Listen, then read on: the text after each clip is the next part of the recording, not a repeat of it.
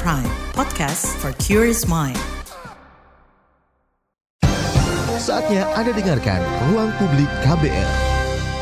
Selamat pagi, kita berjumpa kembali dalam Ruang Publik KBR bersama saya Naomi Liandra. Pendengar, pagi ini kita membahas tentang aturan baru pembelian LPG bersubsidi diterapkan bagaimana pelaksanaannya.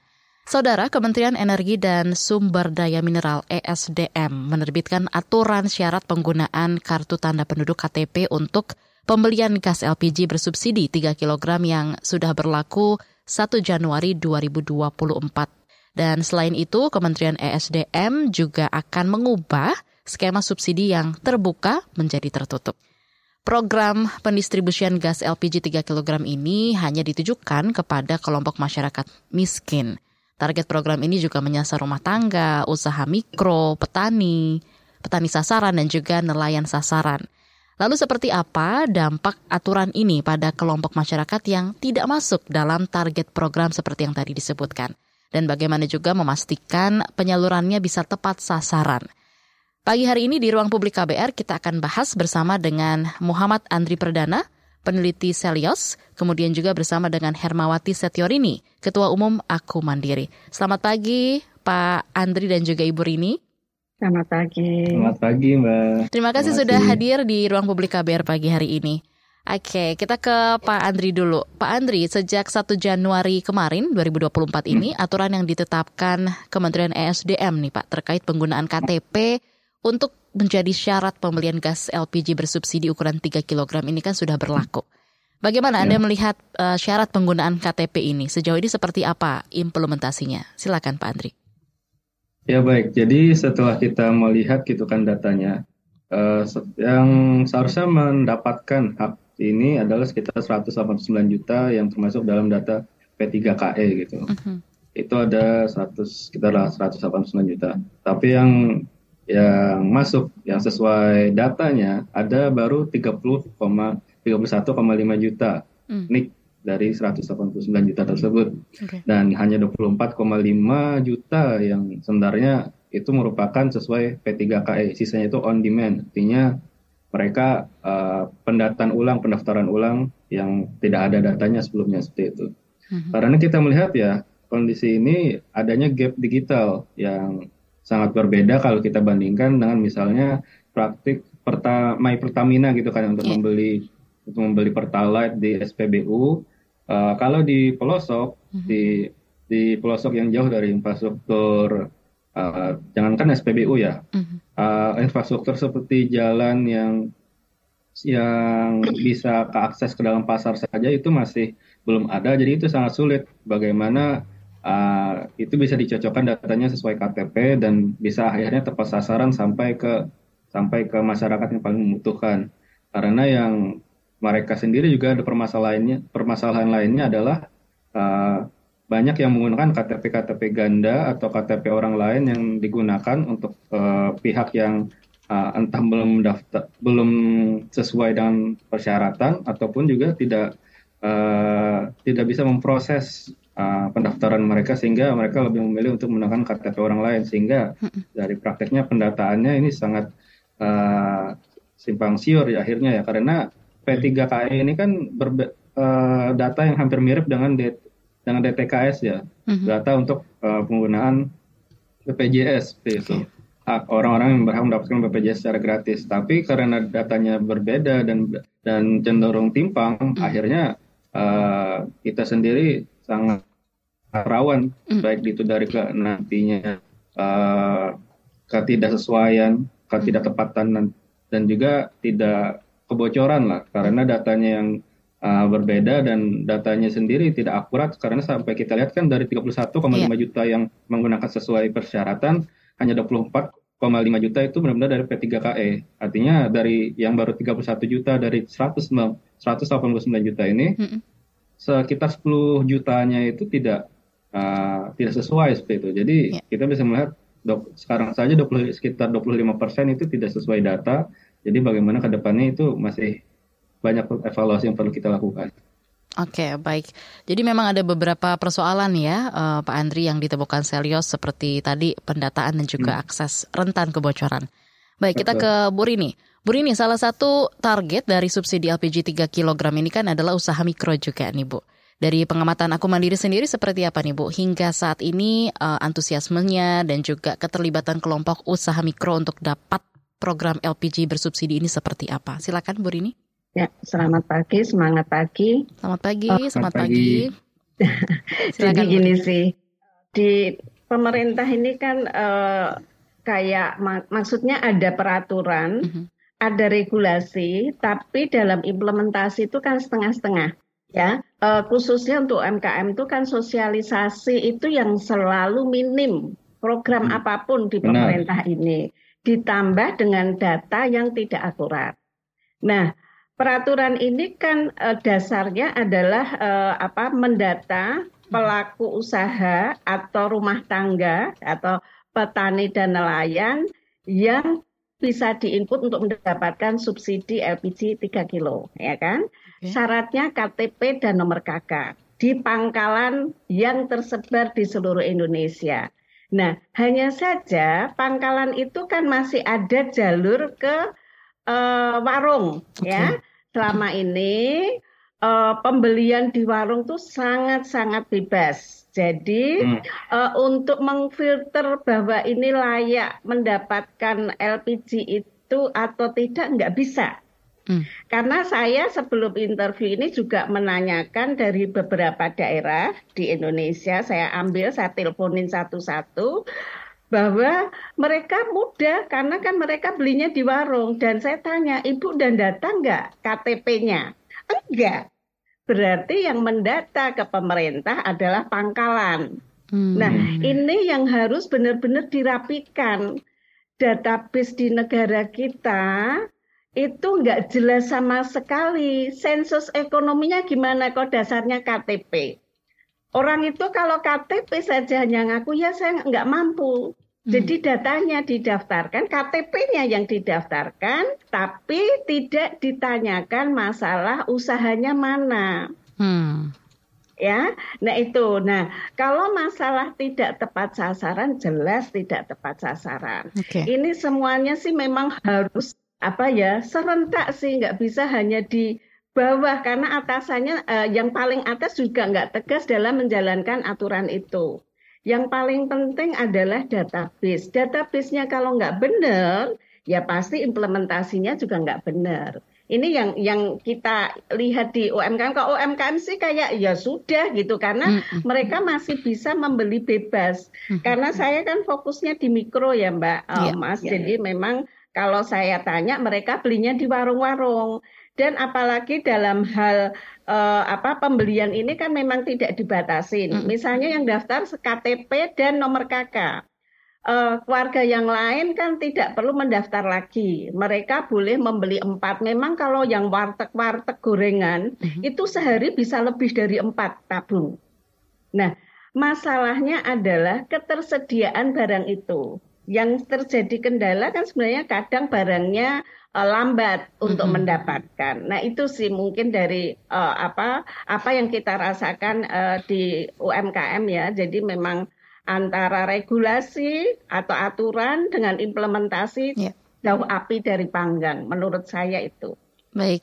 Beberapa waktu lalu kan uh, kita juga pernah uh, perbincangkan ya Bu Rini bersama dengan Pak Irto dari Pertamina, jika Anda ingat. Nah soal pendataan ini, apakah ada perubahan Bu sejak kita bicarakan saat itu?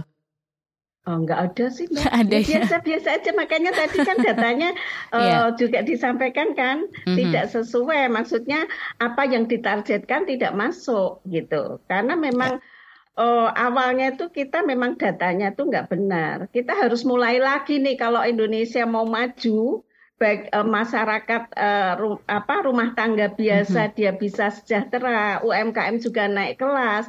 Ayo kita mulai dari awal. Kok kesannya maaf ya subsidi kayak di apa hmm. kayak kita dianggap uh, remeh gitu loh sementara uh, semuanya bisa beli gitu semuanya bisa mendapatkan hak itu orang-orang kaya juga pakainya beli uh, tabung yang tiga kilo karena saya kok beli kan yang 12 kilo itu mm -hmm. saya tanya kok ini banyak sekali uh, di trans kalau kita kan diantar ya diantar ke rumah mm -hmm. nah itu pada area rumah saya itu oh, area rumah orang-orang kaya gitu loh. Jadi itu yang mohon maaf ya, itu yang terjadi di lapangan. Jadi dari yang kita bicara dulu Mbak sampai sekarang ya, ya menurut saya tidak bergerak sih.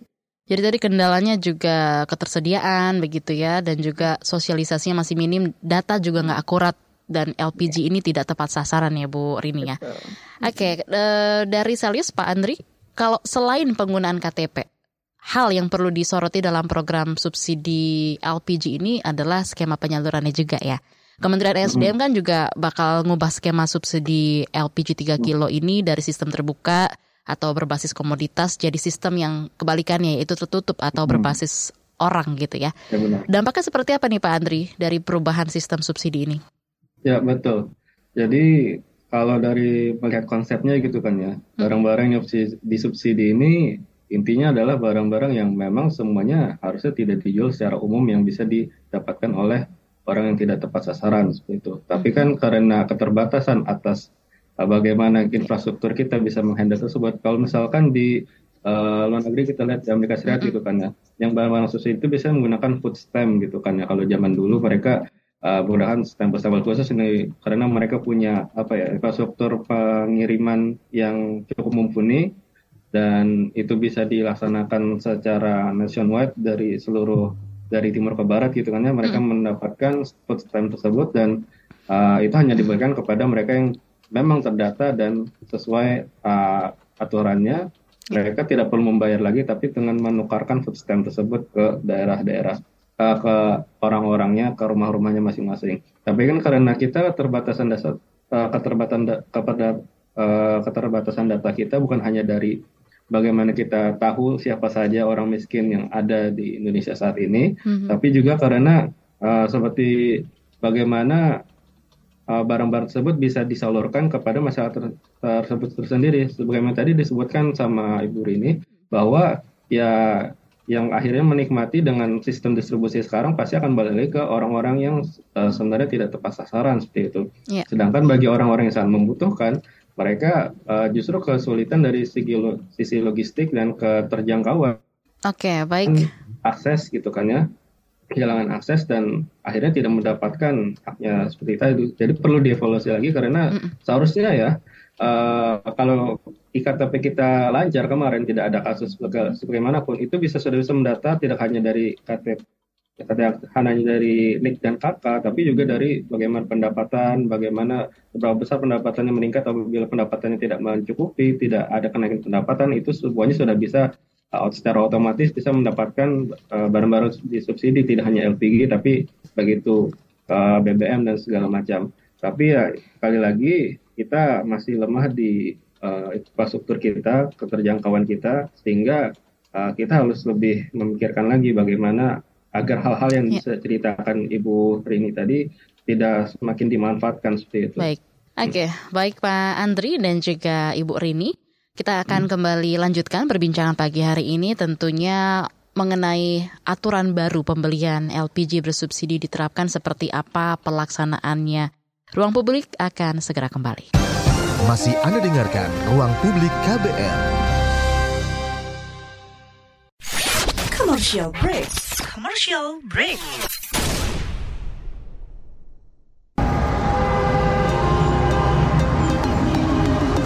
Jalanan macet, gak masalah tuh. Macet-macetan tetap harus produktif sambil mendengarkan talk show inspiratif.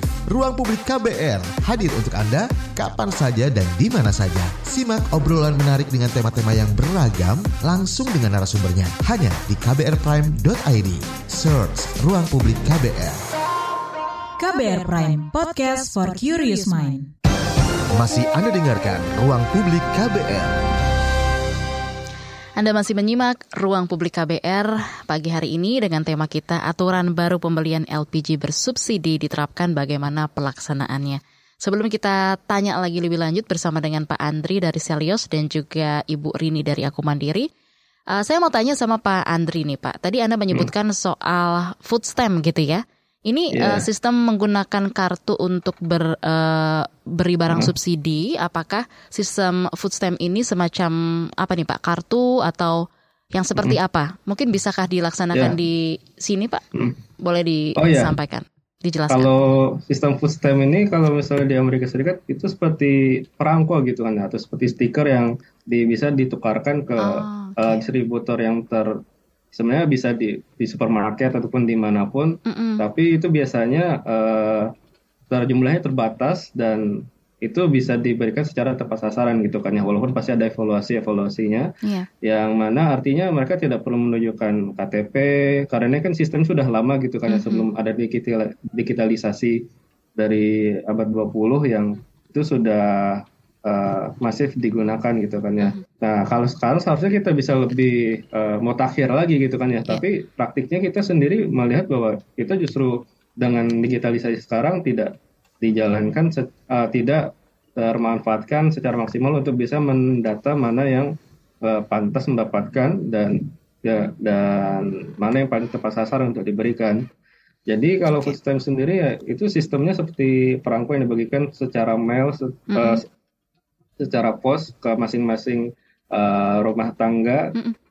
uh, yang tidak masih prasejahtera dan itu diberikan kepada mereka agar bisa ditukarkan ke uh, pangkalan ataupun ke di distribusi mm-hmm. ataupun bahkan di pasar pasar-pasar yang tersertifikasi ISP itu. Nah, okay. uh, itu mungkin kalau sekarang agak sulit gitu ya dan mm-hmm. ada cara yang lebih efisien lagi gitu kan. Seperti apa tuh Pak? Mm-hmm. Hmm, ya kita harus memutakhirkan sensus dan memutakhirkan mm-hmm. Pendataan KTP sendiri dari segi pendapatan gitu kan ya dan itu harus diinvestasikan mulai dari awal lagi gitu bagaimana kita membentuk uh, sistem iktp kita mm-hmm. secara lebih baik tapi uh, yang terpenting adalah bagaimana bisa agar bisa keterjangkauan itu, terutama di pulau-pulau pulau-pulau terpencil yang sangat sulit. Uh, bagaimana tidak hanya dari sisi distribusi, apa, tapi juga ke pendataan, ya, mereka harus secara sebelum sebelum mereka diberikan persyaratan, mereka harus uh, diberikan akses terlebih dahulu, hmm. gitu kan? Karena seperti tadi yang dibilang ini bahwa sosialisasinya saja gitu kan sangat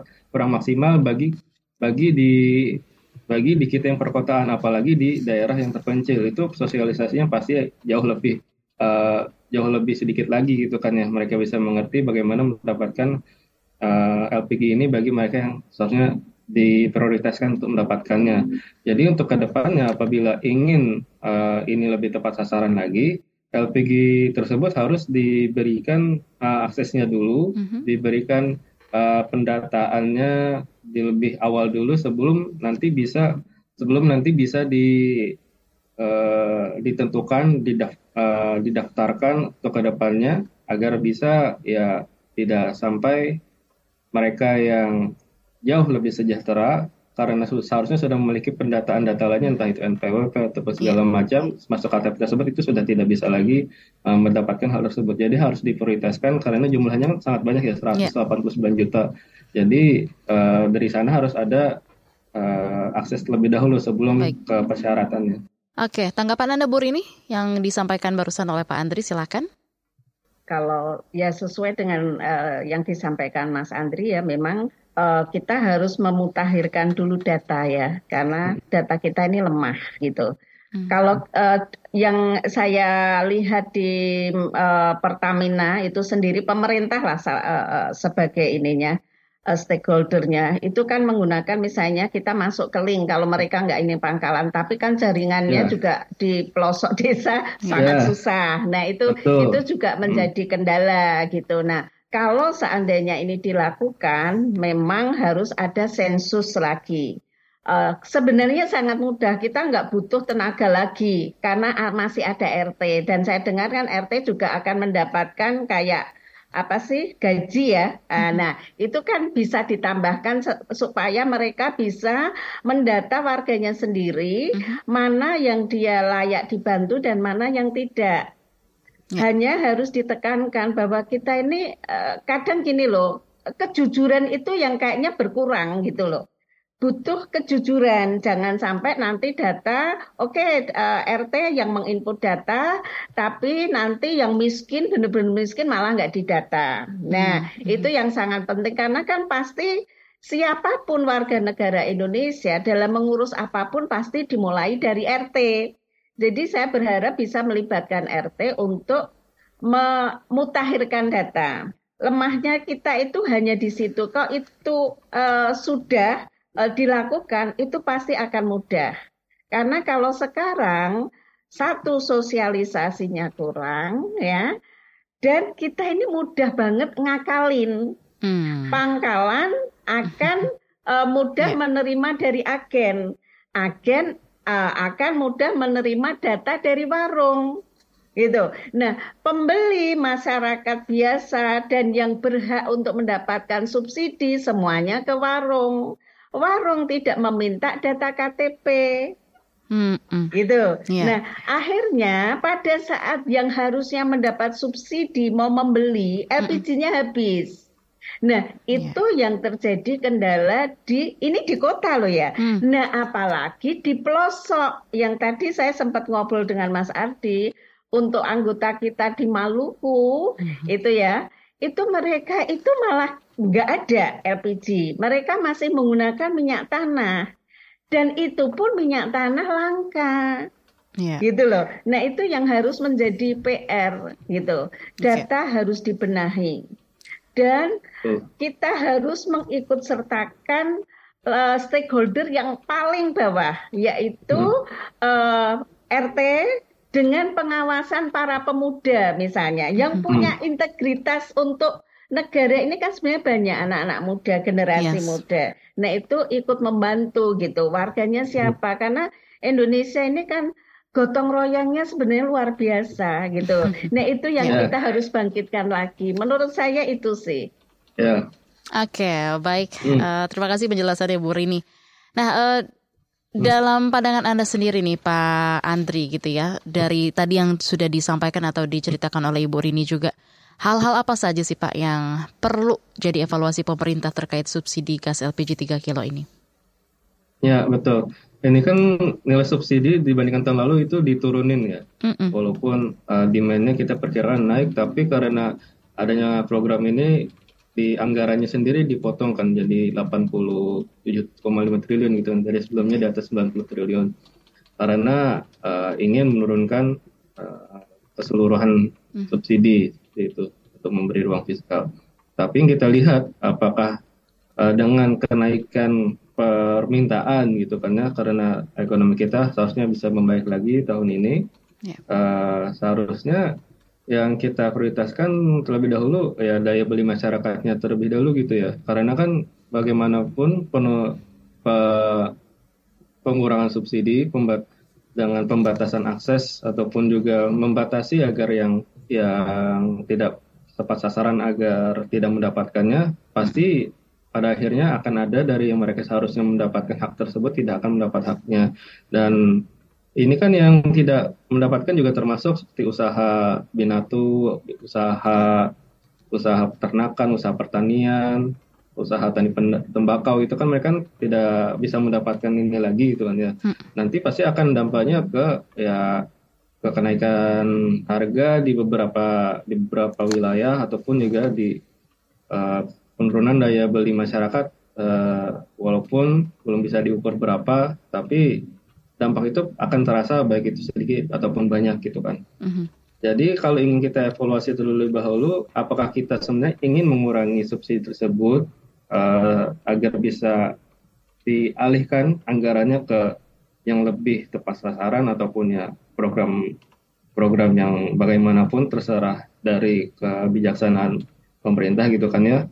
Tapi uh, yeah. kalau kita memang ingin mengurangi tersebut, tujuannya apabila ingin mempermudah masyarakat gitu kan ya untuk menjaga ekonomi masyarakat seharusnya kita pikirkan lagi jangan-jangan kita memang belum perlu untuk menurunkan tersebut karena lebih banyak yang perlu dipotong anggarannya selain dari uh, menurunkan LPG 3 kilo ini tersendiri gitu kan. Jadi kita harus uh, mikirkan lagi sebenarnya dari atas tujuan kebijakan ini untuk apa, tujuannya apakah ada alternatif lain. Yang kalau dengan sekarang dengan infrastruktur sekarang saya rasa belum tepat dilakukan gitu. Oke, baik. Nanti kita akan juga bacakan nih Pak Andri dan juga Ibu Rini beberapa pertanyaan dari pendengar yang sudah masuk ruang publik bersama dengan kedua narasumber kita, Bu Rini dari Aku Mandiri dan juga Pak Andri dari Selios akan kembali setelah pesan-pesan berikut ini. Tetaplah bersama kami. Masih Anda dengarkan Ruang Publik KBR. Yuk follow social media KBR Twitter at Berita KBR, Instagram at kbr.id, Youtube Berita KBR. Masih Anda dengarkan Ruang Publik KBR. Kita hadir kembali di ruang publik KBR dengan tema aturan baru pembelian LPG bersubsidi diterapkan bagaimana pelaksanaannya. Tadi Pak Andri sudah uh, mengatakan begitu ya Pak Andri dari Salius uh, mengatakan bahwa kelompok UMKM uh, ada tapi nggak masuk sasaran begitu ya untuk target subsidinya. Seperti tadi Binatu ya kalau nggak salah ya Pak Andri ya. ya. Laundry. Gitu. Uh, laundry gitu ya. Nah mungkin bisa ditanggapi dari Bu Rini rekan-rekan di UMKM seperti apa nih Bu Rini silakan. Nah, ya itu uh, saya heran juga karena laundry itu kan juga termasuk ada laundry yang kecil ya UMKM yang mereka jadi agen kan, okay. uh, atau reseller lah. Nah, terus juga batik, batik itu nggak masuk loh, mm, uh, batik itu nggak masuk juga. Nah itu yang yang harus uh, ada apa ya revisi sih menurut saya karena pembatik-pembatik uh, yang sangat uh, kecil gitu yeah. mereka sangat butuhkan. Nah tinggal nanti apa bisa mungkin bisa juga masuk mereka bukan masuk di usaha batiknya mm-hmm. tapi di rumah tangganya sebenarnya bisa diakalin itu yang penting sekarang justru data KTP-nya itu yang harus dipulihkan ya maksudnya uh, pendataannya itu yang harus uh, benar-benar uh, pemerintah ini menginput yang uh, benar sekali karena subsidi ini memang masih dibutuhkan uh, UMKM mm -hmm. di mana memang daya beli masyarakatnya turun, yeah. sementara daya jual mereka nggak bisa naik. Betul. Hmm. Ya, ber, uh, berlawanan dengan ongkos produksi yang semakin tinggi karena harga-harga kan semuanya naik terus. Yeah. Ya, cabai belum turun minyak belum turun gitu kan beras apalagi gitu mereka sekarang beras kan 15 ribu gitu beras ya. sembilan ribu udah jarang sekali kan nggak mungkin jualan dengan ya.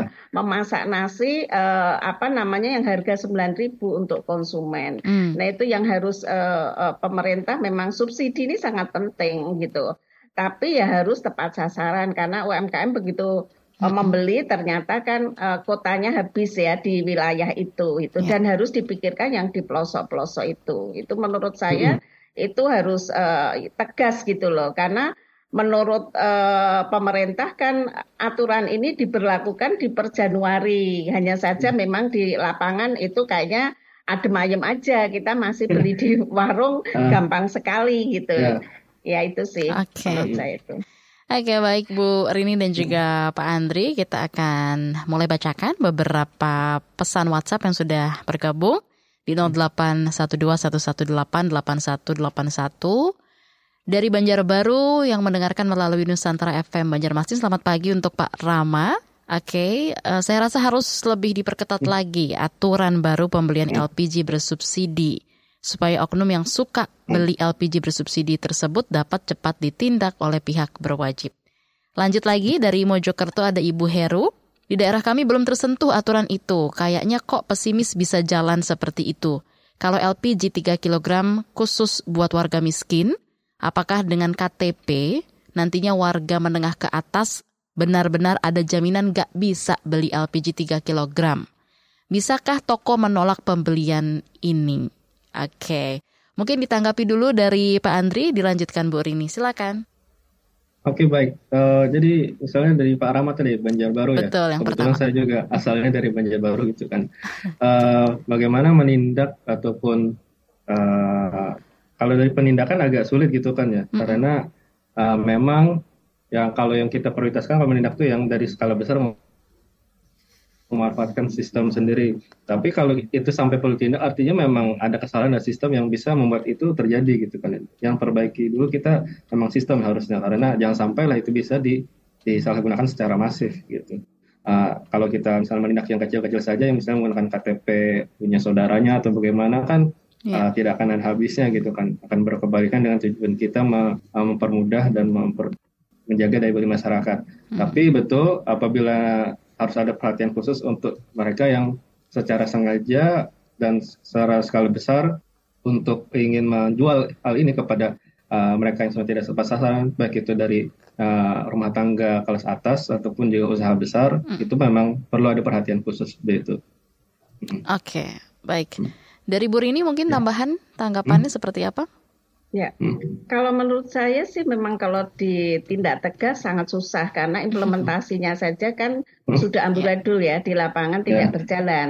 Jadi nggak hmm. bisa gitu. Menurut saya ini memang belum bisa dilakukan kecuali nanti dengan penginputan baru, dengan sensus ekonomi nggak melulu KTP ya, tapi KTP dengan benar-benar dilihat nih harus ada petugas atau RT yang melihat dulu kondisinya.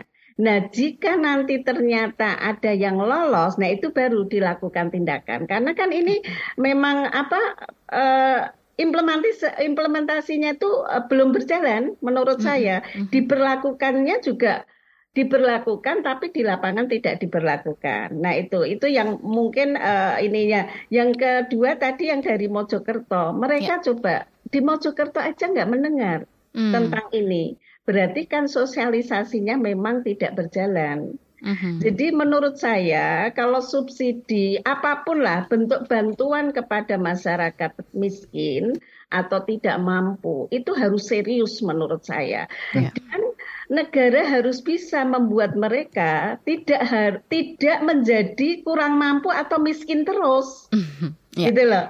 Harus itu jangan terus wah ini seneng banget nih subsidi apa bantu orang masyarakat Indonesia bansos sebanyak-banyaknya. Justru yeah. kalau rakyatnya makmur, bansosnya itu berkurang, bisa dialihkan ke sarana lain, misalnya kesehatannya, hmm. pendidikannya. Menurut saya itu kita jangan jadi bangga semakin banyak menggunakan subsidi uh, apa subsidi ini tapi ternyata yang memanfaatkan bukan orang yang tidak mampu hmm. karena kita bebas beli di warung saya seandainya nih kalau hmm. saya nakal saya bisa beli tiga kilo yeah. gitu tapi kan itu semua butuh kejujuran nah negara harus hadir untuk melindungi masyarakat yang benar-benar tidak mampu menurut saya itu jadi jawaban ini hmm. juga sudah bisa uh, menjawab dari tadi dua penanya okay. menurut saya itu sih ya. baik semoga menjawab pertanyaan dari uh, kedua pendengar kita. Tadi ada Pak Rama dan hmm. juga Bu Heru. Saya izin lanjutkan baca beberapa WhatsApp yang sudah ada, masih ada beberapa. Mohon disimak Pak Andri dan juga Bu Rini. Dari Bekasi ada uh, Pak Putra. Saya rasa program subsidi ini perlu pengawasan yang tepat untuk jamin tepat sasaran. Karena saat ini juga masih banyak akses gas LPG 3 kg dijual secara online. Lanjut lagi dari Solo ada Pak Suryatno. Gimana dengan masyarakat yang saat ini tidak tercatat sebagai penerima subsidi gas? Apa dampaknya untuk mereka dan mungkin nggak mereka masih bisa beli gas LPG 3 kg? Satu lagi ya, dari Jakarta ada Ibu Tami mendengarkan melalui MS3 FM.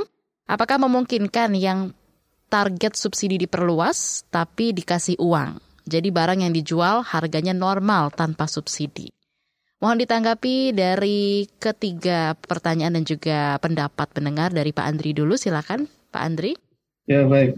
Jadi pertama untuk penegakan gitu kan ya kenapa uh, masih banyak dari kita seperti disebutkan Bu Rini tadi kalau kita mau ya kita bisa dapat itu 3 kilo yeah. uh, bagi kita yang tidak tepat sasaran dan bahkan bisa dijual secara online gitu kan ya. Uh mm-hmm. -huh.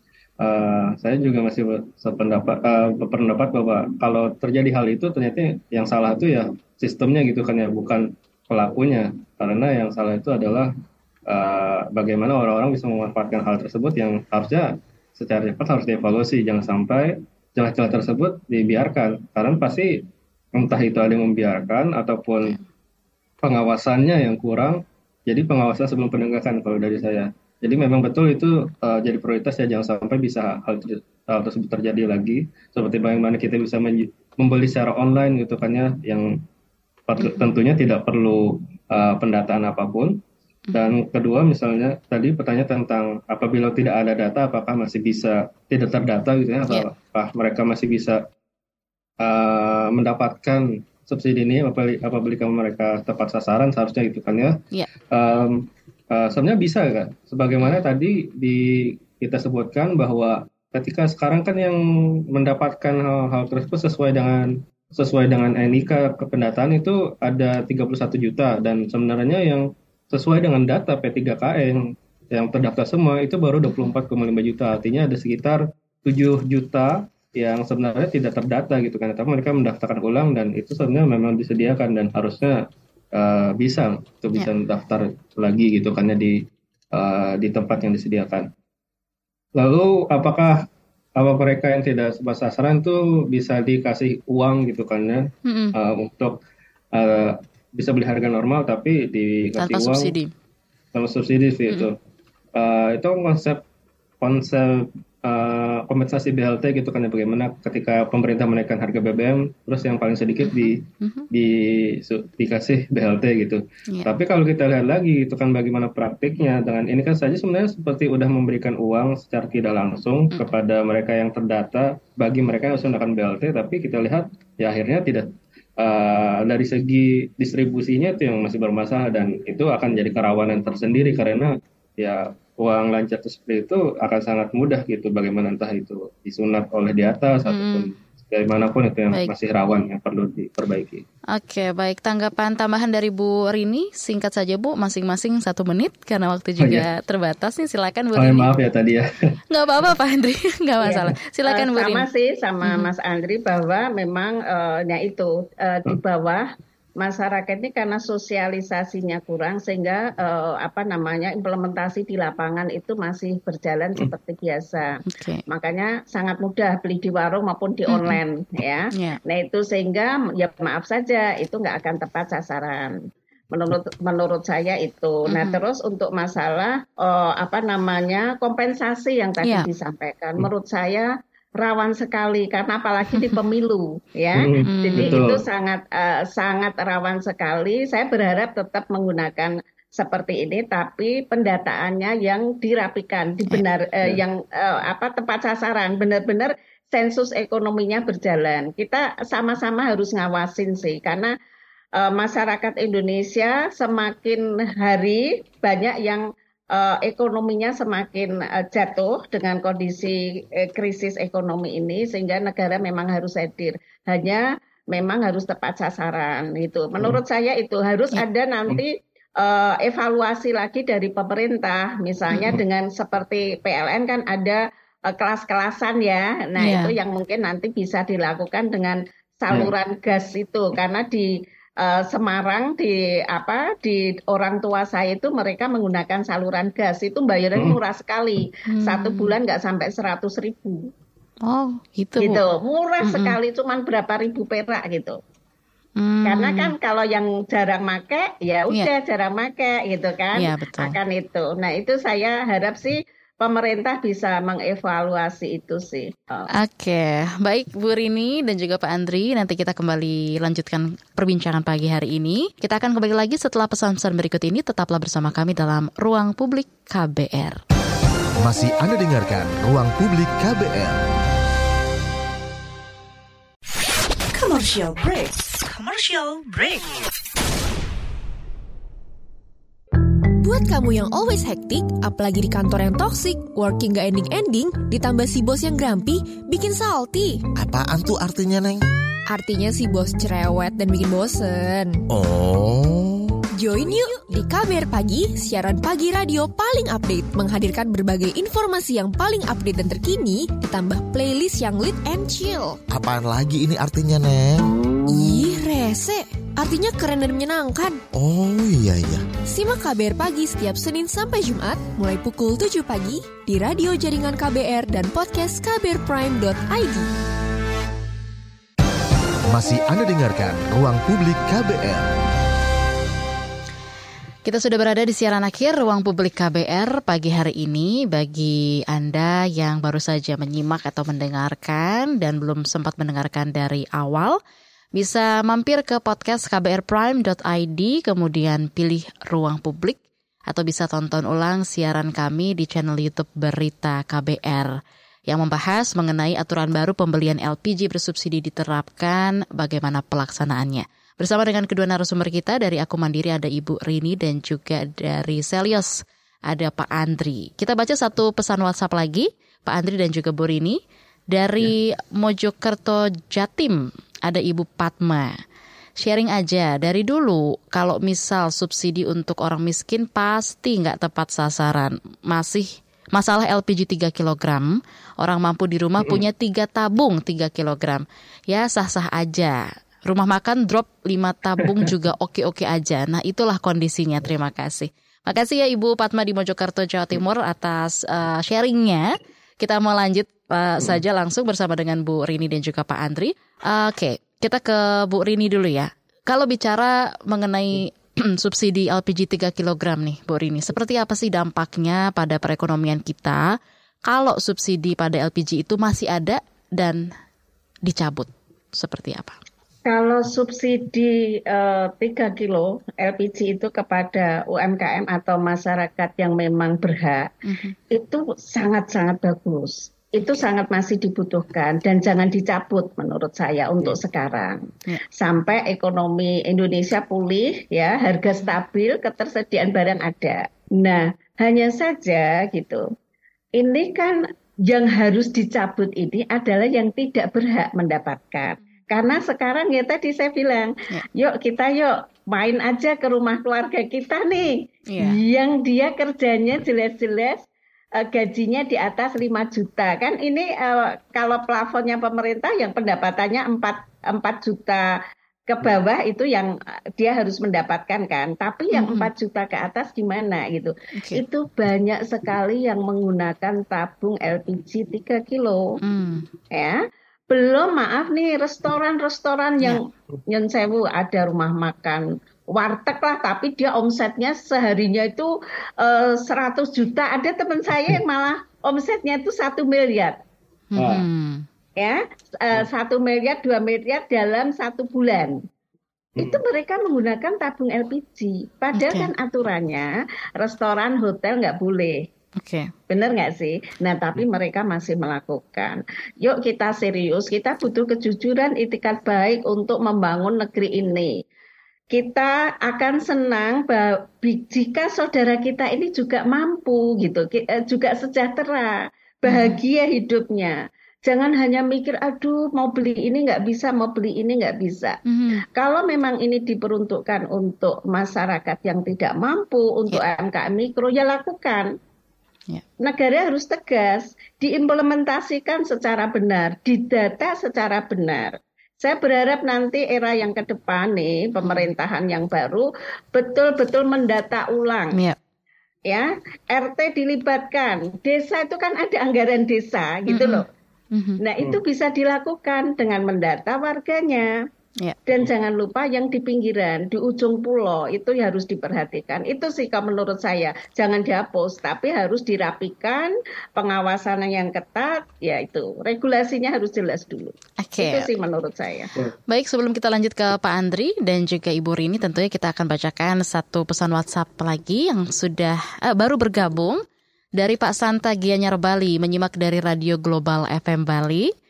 Selamat pagi Pak Santa. Sistem dulu kan sudah pasti yang mendapat bantuan kompor dan tabung 3 kilo itu saja bisa beli gas 3 kilo. Pendataan sekarang mudah. Siapa menerima tabung 3 kg bantuan dari pemerintah itu bawa KTP membeli. Tinggal data saja yang mendapat bantuan tabung 3 kg. Oke, terima kasih ya Pak Santa di Gianyar Bali atas uh, pendapat Anda dan juga masukan Anda. Kita lanjut lagi ke Pak Andri. Pak Andri, mm -hmm. kalau bicara soal subsidi LPG 3 kg gitu ya, tadi kan sudah disampaikan oleh Ibu Rini. Ibu Rini bilang yang penting pendataannya dirapikan, kemudian juga uh, pengawasan dari pemerintah ataupun juga evaluasi tetap dilakukan. Dari pandangan Anda sendiri seperti apa nih Pak Andri? Ya betul, karena yang kalau setiap ada ke apa ya kelemahan dalam sistem yang bagaimana kita lihat hmm. ke penyalahgunaannya hari ini itu pasti akibat dari sistemnya belum sempurna entah itu dibiarkan ataupun tidak dievaluasi. Okay. Kenapa ya, kena, sangat banyak yang tidak tepat sasaran bisa mendapatkan, ya itu tidak bisa dinyalahkan sepenuhnya kepada masyarakat gitu kan ya. Pasti harus di, diperbaiki terlebih dahulu sebelum menyalahkan masyarakat adalah sistemnya sendiri. Bagaimana itu tidak bisa terjadi kembali. Dan dalam artinya kalau nanti LPG ini kan anggarannya itu cukup besar ya 85 triliun itu lebih hmm. tinggi dibandingkan seluruh dana desa di Indonesia gitu yang 70 triliun. Jadi uh, untuk bisa membuat ini menekan ke selanjutnya gitu kan ya, uh, kita juga harus dari sisi pemerintah pertama menurunkan biaya produksi mereka karena uh, tidak bisa dipungkiri kalau kita bandingkan biaya produksi LPG kita dibandingkan negara-negara lainnya yang bahkan dari segi resource-nya tidak sebanyak Indonesia gitu kan ya mereka bisa memproduksi lebih efisien lagi gitu kan itu kan apabila Pertamina uh, nilai harga produksinya bisa lebih rendah itu otomatis kita tidak perlu memberi anggaran subsidi sebesar itu hmm. yang bisa digunakan untuk uh, uh, fasilitas publik lainnya yeah. jadi tidak hanya bagi dari dari memberikan anggaran subsidi saja sesuai dengan uh, kondisi yang diterima dari satu perusahaan yaitu Pertamina, kita nanti uh, pemerintah juga harus mendesak bagaimana perbaikan dari sisi produksi di Pertamina agar harganya jauh harga produksinya jauh lebih rendah dari sekarang. Oke, baik. Ini karena waktu juga uh, sudah di ujung acara minta kesimpulan dari Ibu Rini kemudian juga ditutup oleh Pak Andri ya mengenai topik kita pagi hari ini soal aturan baru pembelian LPG bersubsidi diterapkan bagaimana pelaksanaannya. Silakan dari Ibu Rini ditutup oleh Pak Andri masing-masing satu menit. Ini sebenarnya kan bukan aturan baru ya, ya. dari 2007 dan uh, peraturan perpresnya juga 2019. Hanya saja sih menurut saya itu lagi pemerintah harus mensosialisasikan seluruh programnya termasuk untuk subsidi LPG ini dan harus tepat sasaran karena justru um, masyarakat yang harus mendapatkan haknya mereka uh, kadang tidak mendapatkan haknya dan jika mereka mendapatkan haknya mereka kadang sudah kehabisan nah yeah. itu yang harus dievaluasi saya ingin mengajak seluruh pemerintah para stakeholder punya hati lah untuk negara ini, punya hati kepada masyarakat, taat sama Tuhan. Itu hmm. menurut saya itu. Ya. Jadi itu paling penting rule-nya bahwa Indonesia uh, punya budi pekerti yang bagus, Baik. gotong royong. Nah, kita harus uh, sama-sama ya untuk uh, apa mengangkat uh, apa keluarga kita, saudara ya. kita yang di bawah dengan uh, apa mensosialisasikan secara benar juga pemerintah ini dengan pengawasan yang benar-benar uh, apa transparan menurut saya itu. Baik, hmm. dari Pak Andri silakan satu menit. Ya baik, ya baik. Jadi setiap ada penyalahgunaan atau ketidaksesuaian yang sesuai dengan tujuan dalam sistem kita sekarang itu yang harus diperbaiki dulu adalah dari atasnya gitu kan ya, dari sistem yang hmm. kita perbaiki. Karena setiap ada orang yang menyalahgunakan, pasti ada celah yang bisa membiarkan orang tersebut bisa uh, mengambil celah tersebut. Celah itulah yang harus ditutup tersendiri dan itu di, kita evaluasi kembali di mana saja hal itu bisa terjadi dan uh, itulah sebelum kita menindak masyarakat ataupun kita lebih banyak melakukan penegakan kita melakukan pengawasan sebagaimana tadi disebutkan jadi intinya adalah perbaikan sistem pengawasan dan juga ke depannya yang harus penting adalah dari sisi Pertamina juga kita tagih bagaimana mm -hmm. mereka bisa melakukan lebih penurunan harga produksi itu yang bisa memper, memperkecil dari biaya biaya subsidi LPG kita yang lumayan tinggi jumlahnya jauh di atas dari uh, dana desa seluruh Indonesia seperti itu.